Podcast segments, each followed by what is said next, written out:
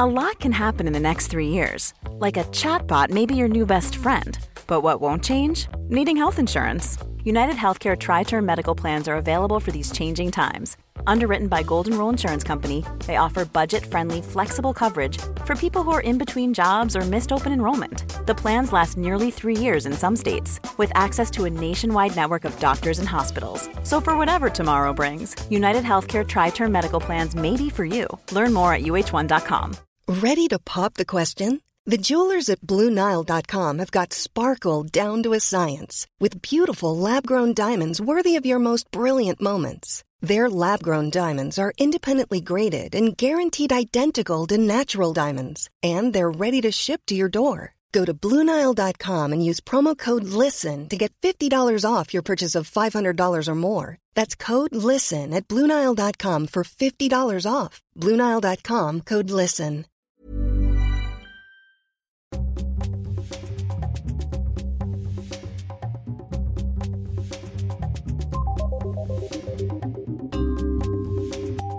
Hello, and welcome to You're Booked, the podcast for literary nosy parkers.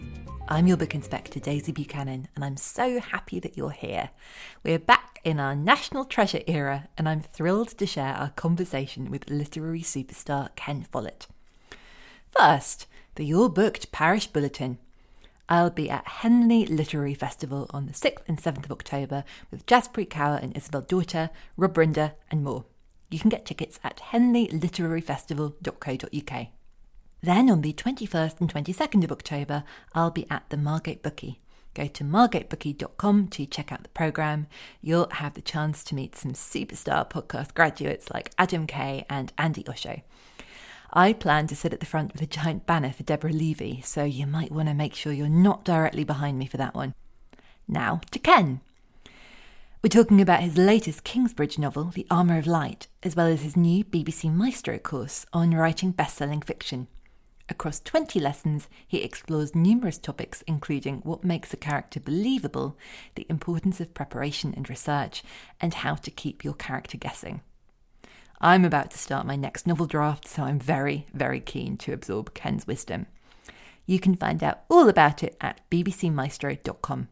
For now, here's Ken.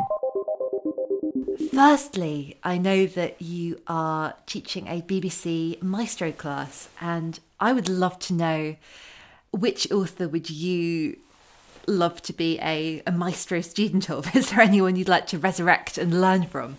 There are many. Um, I suppose Anthony Trollope, um, because he was the master of my kind of book, which is a novel with multiple characters multiple points of view, comp- long and complicated, not never difficult. Trollope is never difficult. It's always easy to understand. You know, you never have to read one of his sentences twice, which I think is po- important in popular fiction.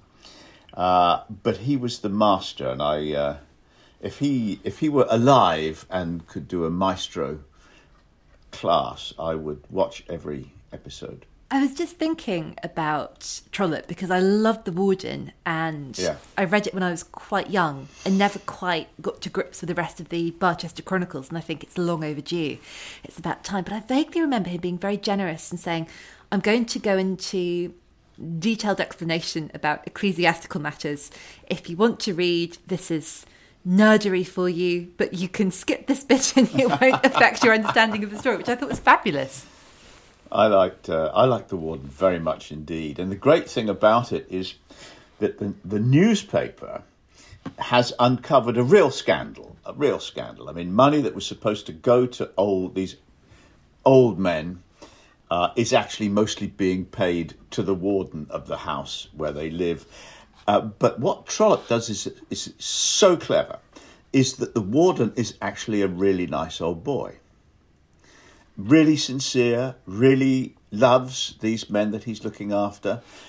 It would have been much easier if it was a horrible person, but the novel is so much better when the actual beneficiary of this essentially scam is such a nice bloke. And I can see how that has maybe stayed with you as a theme, the sort of the humanity of everyone that sometimes I think it's really good fun to have very clear heroes and clear villains and you know to sort of dream about people getting their just desserts but it's much more complicated and much more multifaceted than that I like to do both, you know. I like to do both sometimes.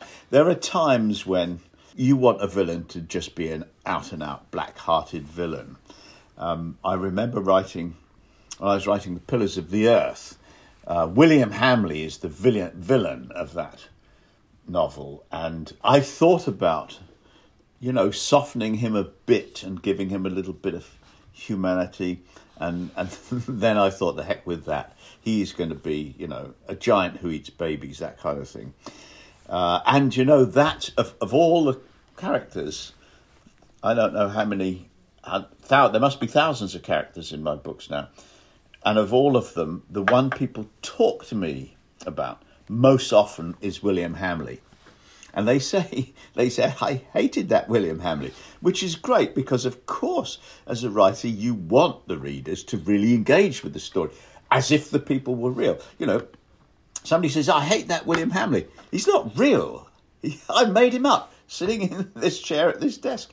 But they hate him. So they've got, that means that the, the reader has got an emotional reaction to the character as if that character was a real person.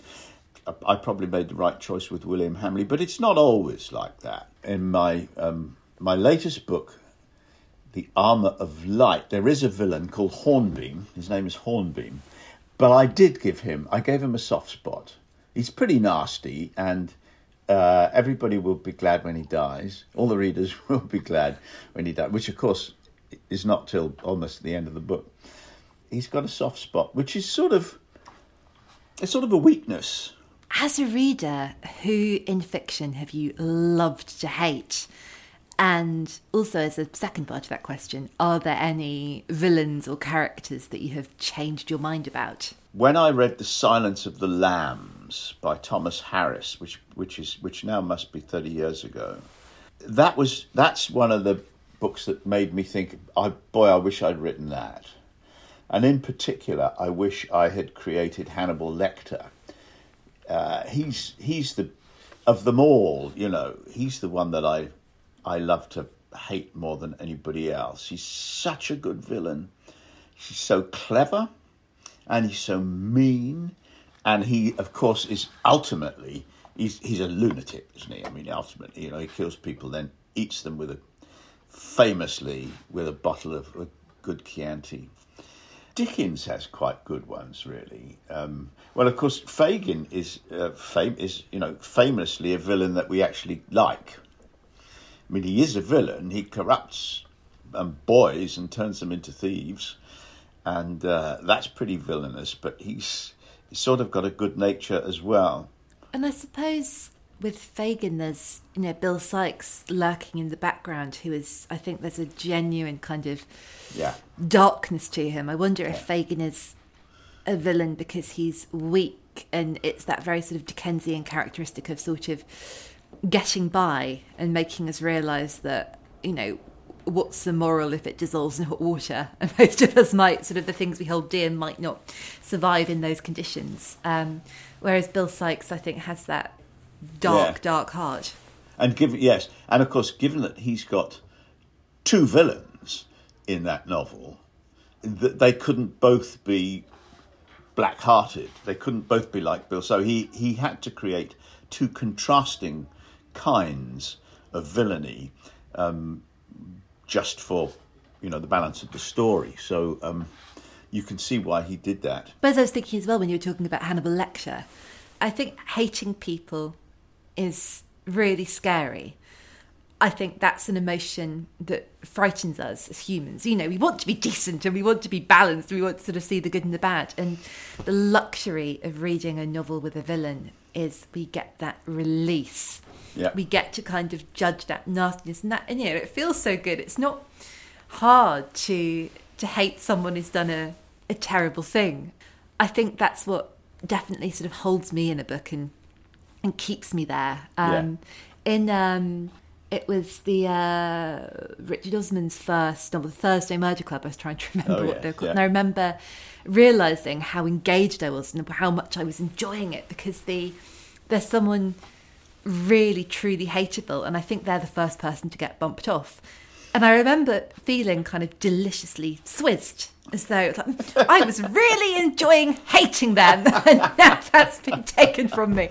And that felt so such a satisfying sort of thing to notice. Like that, I just didn't realize how how deep I was in until I had that real like feeling. in Eye of the Needle, I did something that I wouldn't have the nerve to do now, because really the central character in Eye of the Needle is the villain. You know, that's very unconventional and was a, a very bold thing to do. Or perhaps I should say, if I'd realised what uh, how unconventional it was, I might not have been bold enough to do it. But it just didn't occur to me that that was an odd thing to do. And so Faber, the German spy, kills a lot of innocent people. I mean, uh, uh, you know, I wouldn't do that in a in a book now. Um, it's too bloodthirsty. But uh, what did I know? I was 27 when I wrote Eye the Needle, and it's still uh, people are still enjoying it. I must have done something right. But but the thing about Faber is that he has charm. Uh, so he goes through this story, wiping out everybody who gets in his way, but he also charms people. You know, he's got a good side of him. He's quite cultivated, and he's quite sexy, and he's good looking, and um, uh, you find yourself rooting for him some of the time. Even he's the enemy, you know, and and he's got to lose because, after all, we know who won the Second World War, so we know Faber's got to be wiped out at the end of the story. So I guess what that shows you is that there aren't any hard and fast rules. I mean, if you if you write well, then you can do just about anything, so long as you can write well enough to capture the reader, make the reader more interested in the story than they are in real life, just for a, an hour or two. Do you think that your writing and your sense of the stories you want to tell has that changed and evolved as you've become more aware of your your reader, your you know legions of readers and sort of armies of millions of readers, and hearing how they respond? Are you able to sort of to keep things separate? In a sense, I think about the reader all the time because really, on every page, there needs to be something that makes you want to turn over and read the next page. Um, and I constantly think, I look at what I've written and I think, um, will they enjoy this? Will they believe that this could really happen? Or if it's a violent scene, like a torture scene, I mean, is this so horrible that somebody's going to put the book down and stop reading? I think about that kind of thing all the time. What's changed, I think, uh, in my work over the years is that I've got much more interested in writing long, complex stories. My first uh, half a dozen books, uh, successful books, were thrillers. They're quite short. Even if there are several characters, it's a thriller is very direct. You know, it usually begins with somebody being given a mission and it ends when the mission is accomplished or maybe frustrated.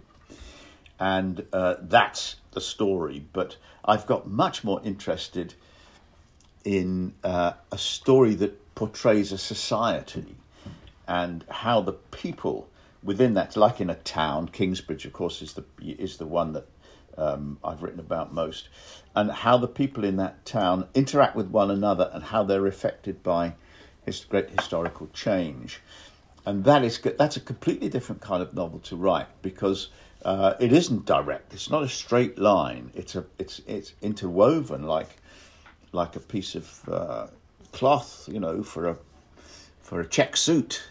But um, the novels of that type that I've written have been more popular than my thrillers, and uh, you know I enjoy writing them more, and it seems that, the, that readers enjoy reading them more. I'd love to hear a bit about how Kingsbridge sort of exists in your head because it's a, you know, a pulsing thing that exists, and I imagine it exists a little bit differently in the head of every single reader. But that enormous sort of volume of information, and that you know, do you feel as though it's sort of almost growing independently and you know, when you sort of when you come to it again, do you remember every nook and corner of it? Do you ever kind of encounter bits and you think, oh, I forgot I put that there, or I forgot those people lived there?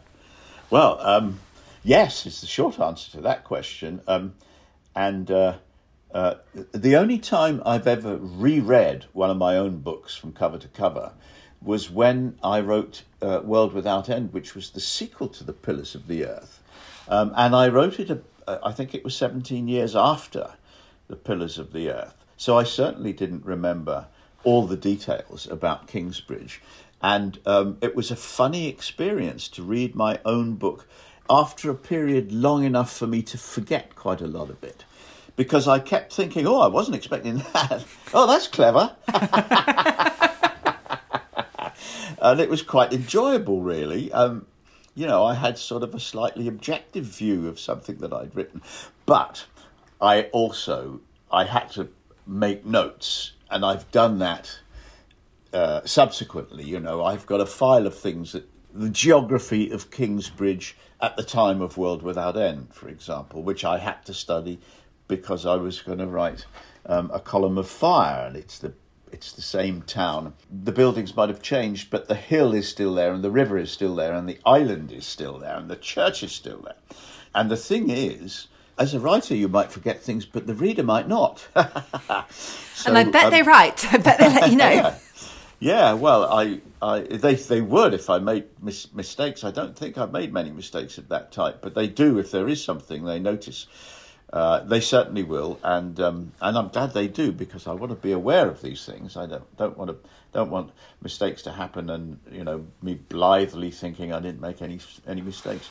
Uh, so that's fine, but yes, it is true. And with the Armour of Light, there are five Kingsbridge novels now, so that's um, goodness, that's uh, that's about a million and a half words. Even 30 years ago, when my memory was a lot better than it is today, I wouldn't have remembered all those details. Now, I'm going to ask you to do some remembering and go back to the past. I'd love to know if you have a memory of a particular book when you were a young man and a, a new reader, the first novel that you chose for yourself that you remember being really electrified by? Uh, well, it was the first James Bond book that I read, um, which uh, was Live and Let Die.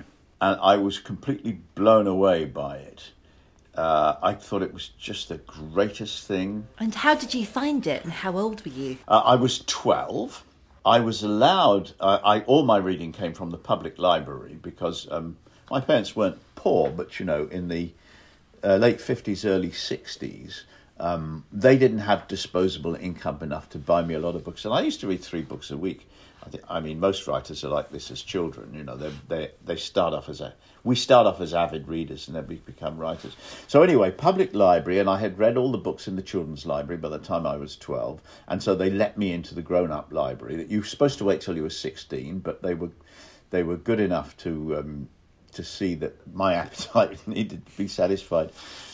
And you know, they said to me now now, the librarian will look at the books you've chosen, and if there are any that are unsuitable for you, you won't be allowed to take them out. And I said, yes, of course, that's right. They never stopped. Well, actually, the only book they ever stopped me reading was a John Steinbeck, Tortilla Flat. I don't know why they picked that, but they let me take James Bond out, you know. And there's a there's a bloke he he drinks martinis, he smokes all the time, he he he's always going to bed with women he's not married to, and you would think if if you were going to censor anything for a 12 year old, you'd stop him reading James Bond. Anyway, they didn't. And uh, I just loved those books. And later, when I started trying to write novels myself, about 10 years later, about 20, when I was about 22, I started trying to write novels. And I remembered the thrill of holding a new James Bond story in my hand and knowing how much I was going to enjoy it. And I thought, my readers have to feel like that. That's what I've got to do. That's the bar, you know. If you want to be successful and you want people to love these stories, that's how they've got to feel about, about your work. It was a high bar to set myself, but that was really the influence that James Bond had over me. It was not, I've never written like Fleming, I, I, I couldn't. You know, his style is very individual and very distinctive. But I've never written that kind of story. I've never had that kind of hero. It's the magic, you know, that I realized I have to create that magic myself for my readers. You know, that made me really ambitious and it made me much more of a perfectionist. You know, so I would I look at a page that I've written and I think who the heck cares about that? good enough is not good enough. It's got to be fantastic if you really want you want people to love your work.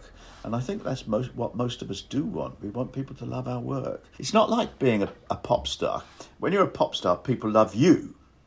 You know, you stand on the stage and they scream and they shout and they want to take you home. It's not that like that with writers. They don't love the writer, they love the story. And I think that they feel as though they own the story just as much as the writer does in some cases. And that's the ultimate act of generosity, I think. And it's you know hard to to let it go. And I was um, thinking about this because I understand is it the Pillars of the Earth that's been adapted into a video game? Yes.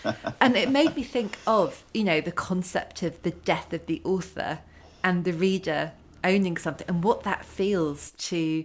Now I admit I'm not a, a big gamer or much of a gamer, but that you're story and your world and everything that came out of your head is now people can play that and bring their own sort of imagination to bear on it. And what a thing that is to give to to readers and fans but also whether it felt strange that you know your story is sort of not set in stone to um, use a funky cathedral metaphor that people are off exploring i know exactly what you mean and part of it is that um, of course, uh, I'm trying to create a picture in the reader's head when I describe something. And um, you, when you talk, if you talk to readers for any length of time, you discover that their pictures are quite different from the ones that you had in mind when they were writing. Writing. So what happens is that that the reader takes what you've written and transforms it, and it, as you said, it becomes their story as well. And uh, so when a story of mine is transformed then into a movie or sometimes a theatre musical. Some of my stories have been turned into theatre musicals, or a game, or a board game. There, there are a lot of board games about the Kingsbridge novels. That never bothers me because I know. I don't mind that the filmmaker is going to tell the story completely differently from the way I told it, because I know that in a sense that already happens. The reader uh, makes the story different from how I envisaged it. And that doesn't matter because the thrill is knowing that, that I, I created this and now it's in somebody else's head and they think about it and they've got feelings about it. And although they'll interpret it differently, it's still got still the basic bones of what I wrote. Now there are millions of people who have one or more of my stories in their head. It's a it's you're quite right. It's a weird thing, but it's not a bad thing. It's you know it, it's very pleasing for the author. You said that as a, a library user, you were reading three books a week. What is your reading life like now? Um, when do you read, and what do you like to read? Well, I read in the evening because I, I work all day. There's not much that I don't like. Um, I like mysteries and science fiction. I don't like fantasy very much. I, I like science fiction because it obeys the rules, and I dislike fantasy. I can't read The Lord of the Rings because anything can happen. Uh, but generally speaking, I occasionally read literary novels. Um, I'm a great lover of Proust. I've read all of the Recherche in English and quite a lot of it in French as well. Proust is is absorbing in the weirdest way the weirdest way because there's no story. You're just inside this bloke's head, and he's a fusspot, but he's perceptive, and he thinks about every little thing that happens, and you get you do get absorbed in that. You do get absorbed in, in and I suppose the real answer is there are so there are many many different kinds of novel, and most of them I enjoy. I really really loved uh, Ducks Newburyport by Lucy Ellmann, which I had to read it a few years ago because, um, for work reasons, I had to read the full Booker shortlist. And at the time, I remember thinking, I'm not going to like this. It's famously sort of a thousand pages long in a single sentence. And I thought the only way I could do it was to sort of start timing myself. And it took me a couple of hours. And I thought, well, I'm just going to force myself through this an hour at a time with an alarm. And then after two sitting sessions, I was hooked. The voice got in my head. Oh, yeah. And it's sort of Proustian in that it is lots of very, very small observations that have a kind of a gestalt. I guess it's sort of something kind of bigger than the sum of their parts. And I think I get that in terms of how humans are.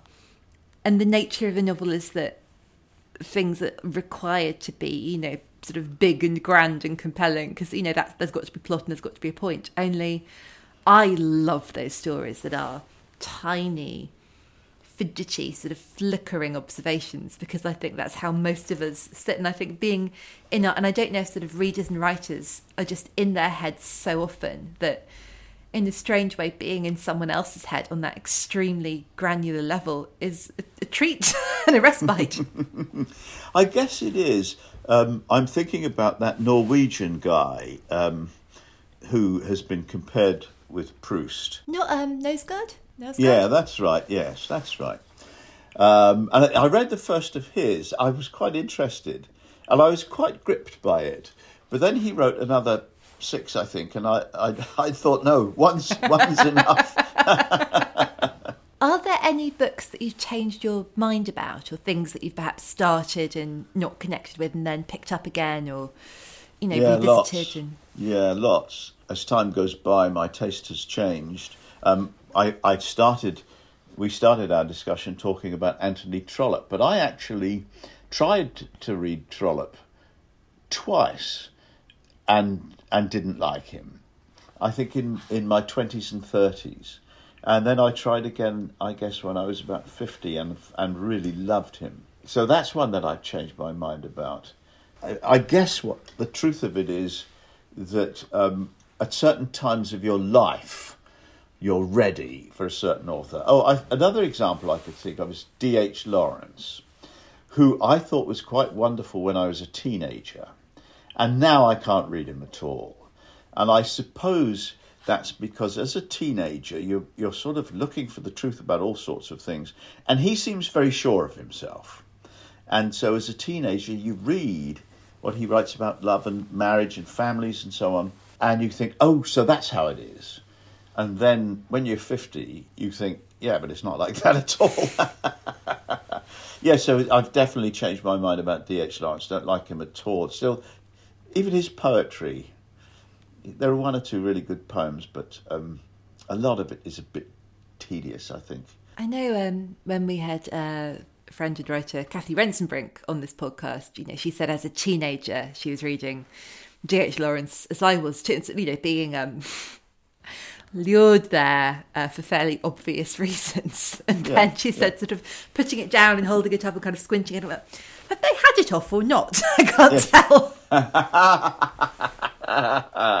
yes, that, yes. It, there were always things that were un, used to be things that were unclear, didn't there? I don't suppose uh, things are unclear now at all, are they? Well, there's that Victoria Wood joke I love about how, you know, the, the olden days were better because there was no sex, and but it was just sort of three dots. And um, but grew up thinking that anything written in Braille must be pornographic.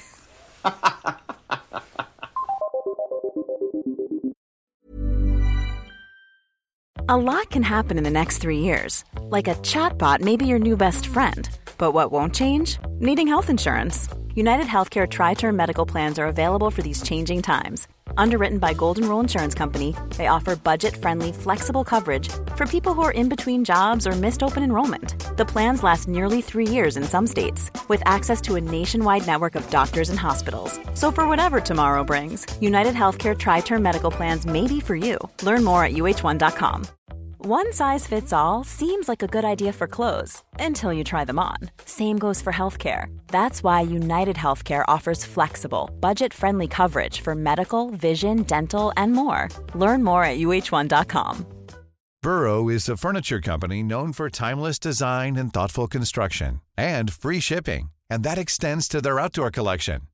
Their outdoor furniture is built to withstand the elements, featuring rust-proof stainless steel hardware, weather-ready teak, and quick-dry foam cushions. For Memorial Day, get 15% off your Burrow purchase at burrow.com slash ACAST and up to 25% off outdoor. That's up to 25% off outdoor furniture at burrow.com slash ACAST.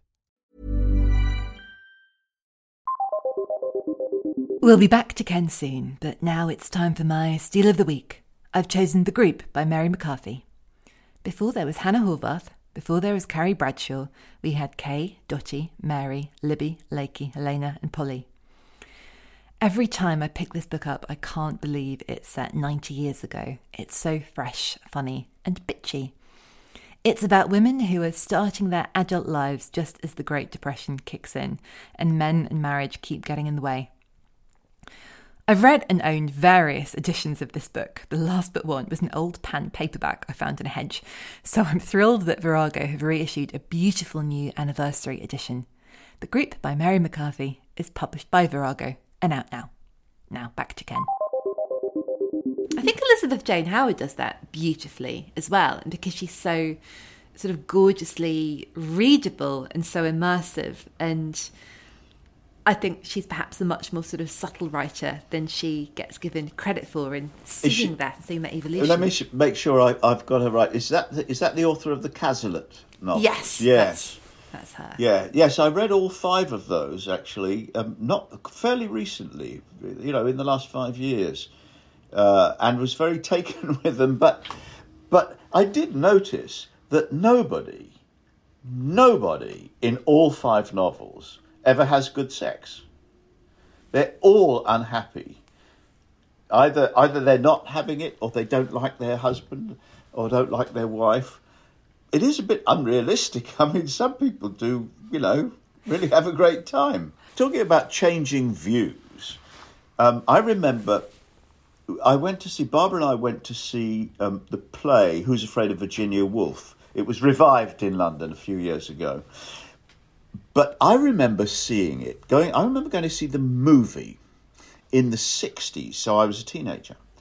Uh, Richard Burton and Elizabeth Taylor were in it, and my, me and my girlfriend in the '60s, we sort of liked it, but we were baffled by it. We said, "Well, what's it about?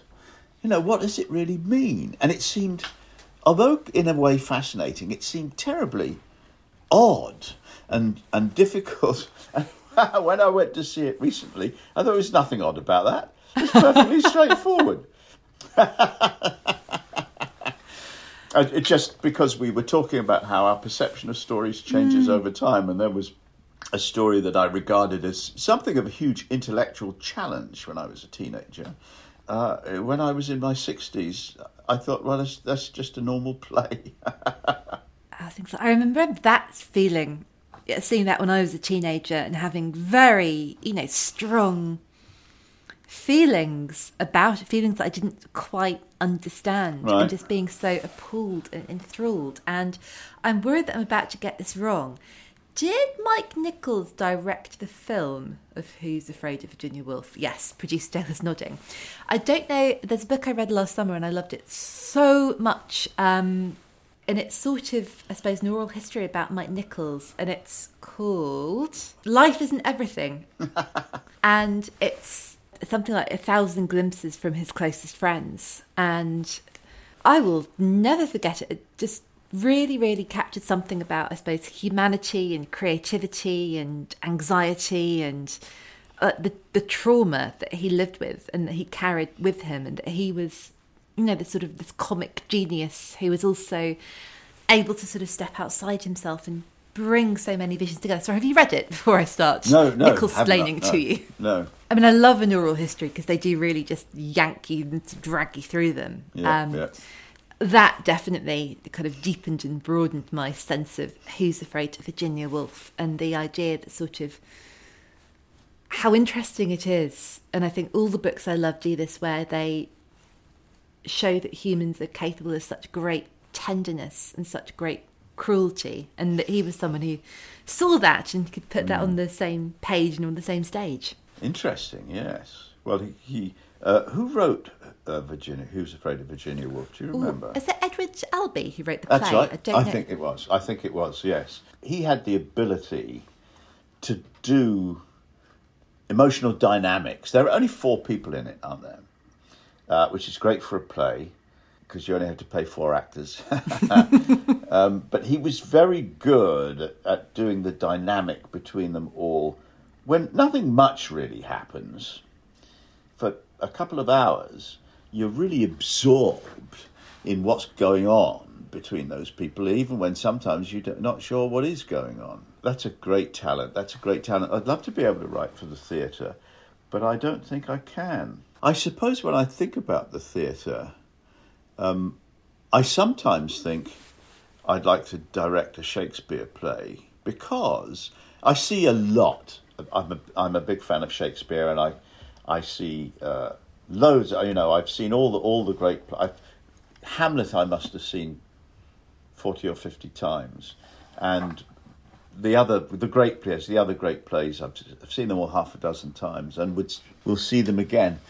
But I've seen good and bad productions, and for me, the key, what makes the difference between a good and bad production, it's not, it's not the setting. You know, if they want to set, you know, Macbeth as a mafia story, I really don't mind that. I'm I'm perfectly happy with that, and I don't care. You know, if in the play they're supposed to draw a sword and they pull out a gun instead, that none of that matters to me. But what does matter is that the the actors must understand the meaning of the words they're saying. And sometimes lazy actors learn the lines and they know about the they know about the meter and they know uh, you know where the emphases are supposed to come in the line and so on. Uh, and they, they just recite the poetry uh, without thinking about what it means. And that's when I really don't enjoy Shakespeare play, when the actors are doing that. And I really like it when, you know, somebody like Mark Rylance speaks the lines rather slowly. And there are pauses.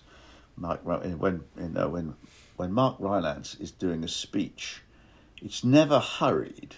No, he's thinking about it and then saying what he thinks.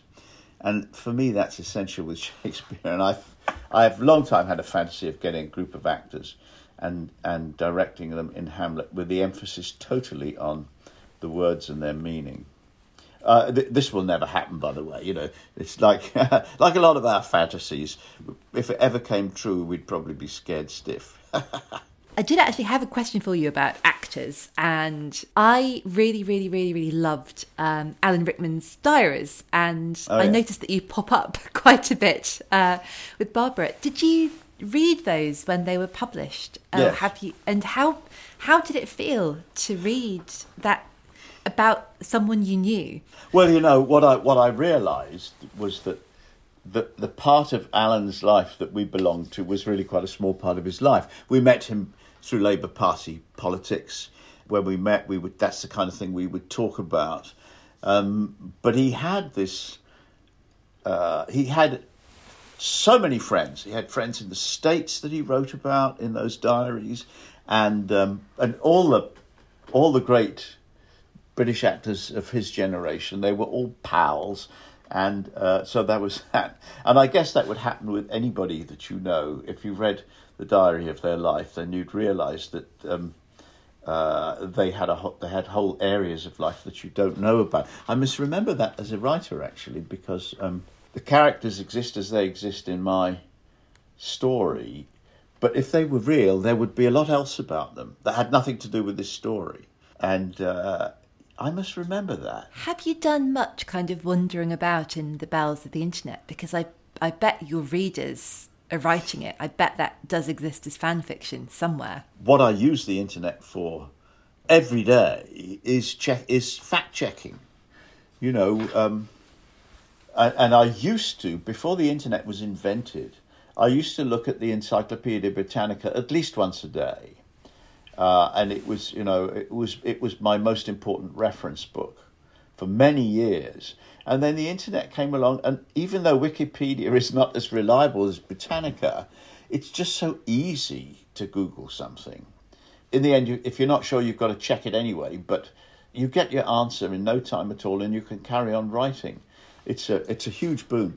The bit I like best, of course, is is Google Earth, because when I was writing Never, which is my last book to be published, I couldn't travel for research because it was lockdown, and Never is set. A big part of Never is set in the Sahara Desert, and uh, in a country called Chad. Uh, and I could, I've never visited Chad, and I couldn't in lockdown. It's probably a good thing because it's a pretty dangerous place to visit anyway. I relied, I saw, you know, films made in Chad and photographs on, on the internet and so on. But the great thing about Google Earth is that wherever my characters, even if my characters were in the middle of the Sahara Desert, I could find a satellite picture of that exact location where they were. And so I could describe it. Uh, and that was such a boon. I, Google Earth is, for writers, Google Earth is the best invention since the fountain pen. it's astonishing, isn't it? And I often wonder about the books that I've read and loved that are about past times and past places. Something that's maybe written 50 years ago and it's set 100 years ago and where people were getting their information from. Gosh, I got something fairly obscure. I was reading about something in Slightly Fox, and I think it was sort of a perhaps forgotten spy novelist writing about things that happened 100 years ago. And the author of the article was sort of having, you know, read them as a young person, sort of swallowing them wholesale, but that was all made up. It was all guesswork. Everything that I sort of took to be true. And I think we do get understandably and rightly anxious about the provenance of things. And I'm with you on Wikipedia, where it's sort of one of the most useful things in the world, but also you want to check and double check, but also. Yeah this, you know, misremembering of sort of, you know, the the fictionalizing and editorializing of facts and having them being presented as facts, you know, that's not perhaps as new as we worry that it might be. Yeah, I, I think you're right. I think you're right. There was, um, in the 19 noughts, there was a series of novels about um, German espionage in the UK. Uh, and, you know, the Daily Mail made a huge thing about this. There were a lot of German waiters, for some reason, in that period of British history, and um, they were, according to the, the scary novels that were being written, in which they, all the German waiters were spies and, and so on, and they, they were very sensational. Very, very successful novel, sold a lot of copies, sold a lot of newspapers, and then when war broke out, people believed this. When war broke out, um, people were asked to name people they thought were German spies, and something like 10,000 names were sent in to the Home Office in 1914 of suspected spies, and um, they were all investigated. And something like, uh, you know, a thousand came under suspicion, a hundred of them were arrested I think five were prosecuted and one was convicted. Really, the Germans did not have a spy network in this country. Wow! But it was, but it was, but... it's, it was a huge, it was kind of a scary fantasy that everybody bought in those days. Uh, yeah, it was completely untrue. Amazing, but that was the the power, the sort of that collective imaginative force. It's yeah, just extraordinary. Yeah. One of the good books is The Riddle of the Sands from that period, published in 1908, 1907 or 1908, Riddle of Sands by Erskine Childers, which is really, it's the first modern thriller. Uh, and the Germans are the villains in that, actually. It's a type of thriller that has been imitated hundreds of times since, including by me.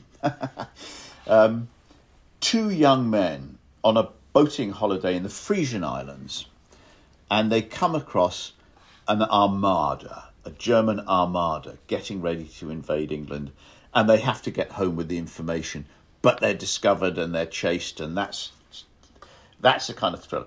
It's an outdoor adventure. John Buchan, you know, Childers never wrote another book, but John Buchan picked up the baton and wrote five, I think, novels of exactly that type, starring a hero called Richard Hannay and uh, it's a you know a Riddle of the Sands is the is the godfather of of hundreds of novels of this type. I mean, talk about seminal, you know, uh, it's a book with um, hundreds of grandchildren. That reminds me of something that I wanted to ask you. I was lucky enough to see you speak at the Queen's Reading Room Festival last month, and you're part of a fascinating panel about spies and espionage and why that holds such sort of appeal and fascination for millions of us. I was wondering whether there is anything intrinsically British about the spy novel and the reader of the spy novel, if it's something that sort of culturally we have a very special place for, or if you do think it's that's not true and it's more universal than that. Well, I think the appeal is universal, but I, there might be a reason why the British tend to write them, and it's because it's not that long ago that we were the most powerful country in the world, as well as the richest, and we're all very conscious that those days are over and we're now a relative. We have a small, not particularly rich country, and militarily we're very weak without our allies, uh, and so we have a sense that we've lost power. But you can have a fantasy in which there's a British spy, and he saves the world just because he's so smart and tough. He discovers the secrets he he he uh, finds the assassin. So in a way, we have the British have a kind of undercover power that nobody knows about. It's a fantasy, of course, but it's a good one, and it's a good one for a former empire. Uh, and uh, that might be why we've produced so many successful spy story writers. Uh, that you know we were doing it even before Ian Fleming started to write James Bond, the fantasy of a of a once powerful country. Mm. I'd not ever thought about it in those terms before, but that's fascinating. I think that absolutely fits that sort of, I suppose, that kind of that cultural insecurity. Yeah. And I mean, I guess when I think of you know James Bond in particular, obviously you know far from being the first, but being the sort of you know the iconic one and the emblematic one about his. Yeah his cool under pressure. And that sort of is a characteristic. And if you love Bond and if you love espionage, is it the, you know, the how and the craft being, you know, what holds your attention rather than the why? Yes, I don't think Fleming paid very much attention to Bond's motivation. you know, he's he's just there. He's a tough guy and he does his job. Or indeed, thinking about characters in Bond, I don't think anybody's motivation is that central to the story. So I think you're right. That's not what it's about. It's not about people's interiors. It's all it's all exterior. Fleming was a very skillful writer. He really invented a prose style that perfectly matched his character. He uses some of the language of advertising and journalism, um, which, if you think about novels before the 50s, they were generally written in a sort of in a rather professorial style almost, and Fleming wrote in a very colloquial. Colloquial is not the, quite the right word, but it's not formal prose. It's informal prose, and uh, using a lot of brand names. I mean, he realised, of course, that brand names carry a lot of weight. You know, they're very suggestive and that's because advertising people have been paid millions of dollars to give them that suggestivity. You know, people spend so much money trying to convince you that, that Heinz means, you know, really great preserved foods, and that Fleming just took that and rode on it and used it, which is what it, good writers you know, do. It goes all the way, I was thinking, to American Psycho and beyond, that it's become a kind of you know contemporary poetry and i think people probably be sort of chilled by that but that shorthand of having a word and knowing it's so evocative for millions of people and it's really you know it's really really economical i think in different ways like irvine welsh does that um, a bit yeah. um, and that sort of fabulous numbness. I think that's part of the Bond fantasy. Obviously, not smooth, no complication, because the complications are absolutely the point, but that you can hit those beats and that that amazing interweaving of the brands with Bond, you know, what kind of maybe you could argue became one of the most sort of memorable 20th century brands. He's, oh, um, absolutely. the Uh, character yeah, is a brand. yeah. James Bond is easily the most well known fictional character of the 20th century. Easily. I mean, far ahead of, of who else would you think of? Poirot, for example, um, you would think of. Bond is known everywhere. And that's such a tr- that's a tremendous achievement for an author. I think you're right. He's a brand, you know. Because if a okay, here's a movie about spies, and and there's a lot. There are a lot of stunts, and there are a lot of uh, uh, there's a lot of fighting and great car chases and beautiful women, uh, and it's worth twice as much if it has the words James Bond on it. Ken, I would love to talk to you for hours and hours, but I know you're very busy and you've got lots to do. And it's such a wonderful time, and I've enjoyed this conversation so much. I would love to finish by asking you about what you're reading at the moment or what's next on your pile. I'm looking at the desk behind you and I can see some books there. Absolutely, yeah. Actually, this, that's um, I've never read Lisa Jewell before, and I'm halfway through this one, The Night She Disappeared. I'm really enjoying it. It's a really good mystery. Very, I'm totally intrigued. I have no idea. It's about people disappearing, and more than halfway through, and she's still got me baffled but totally intrigued. what I love about that is we are about to interview Lisa Jewell for this Oh, podcast on Friday. So Oh, there's a terrific. lovely bit of um, Oh yeah, linking there. Yeah. Yeah, by which time I will have finished her book. So now, you know the phrase, and now for something completely different. Excellent. They found some manuscripts of Proust's that have got, been missing for, for decades, and they're called the 75 Folios. I've got it in English and French, Les 75 Feuillets. And uh, what it consists of is a lot of sort of first drafts of scenes in the Proust's, in Proust's Recherche. And uh, I'm finding that fascinating because by now I know the Recherche, Recherche quite well. To read these things, oh, I know where that comes from, but it's not the same. And um, you don't think of Proust as a rewriter because reading him, it seems as if all this stuff just poured out.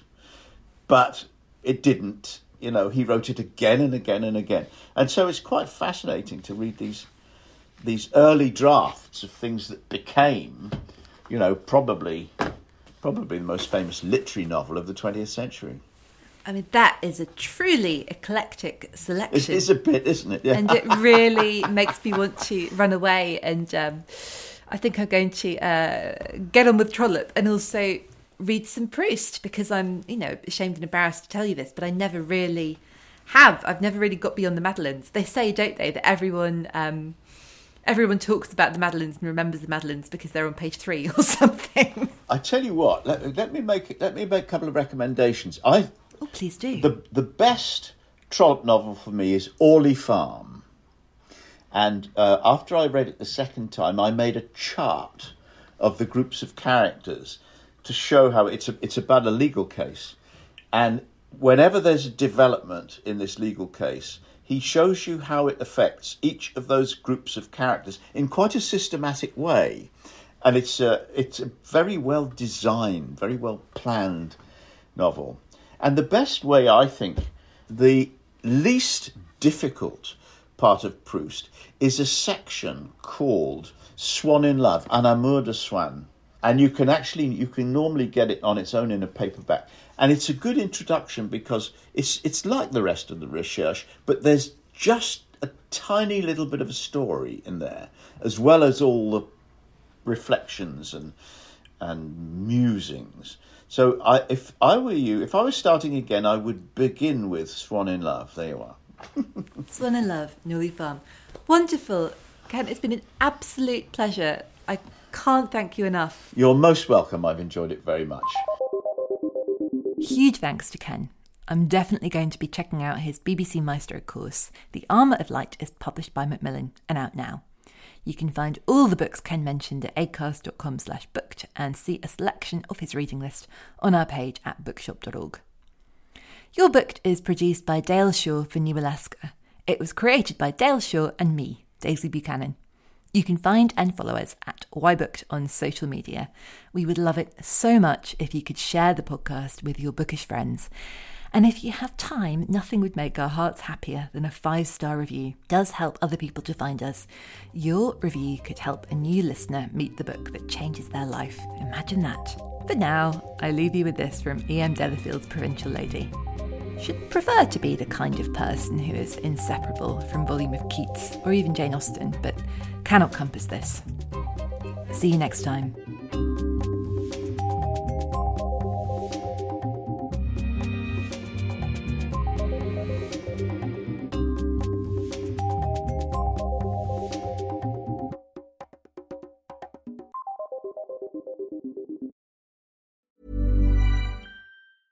Planning for your next trip? Elevate your travel style with Quince. Quince has all the jet setting essentials you'll want for your next getaway, like European linen, premium luggage options, buttery soft Italian leather bags, and so much more. And it's all priced at 50 to 80% less than similar brands. Plus, Quince only works with factories that use safe and ethical manufacturing practices. Pack your bags with high-quality essentials you'll be wearing for vacations to come with Quince. Go to quince.com slash trip for free shipping and 365-day returns.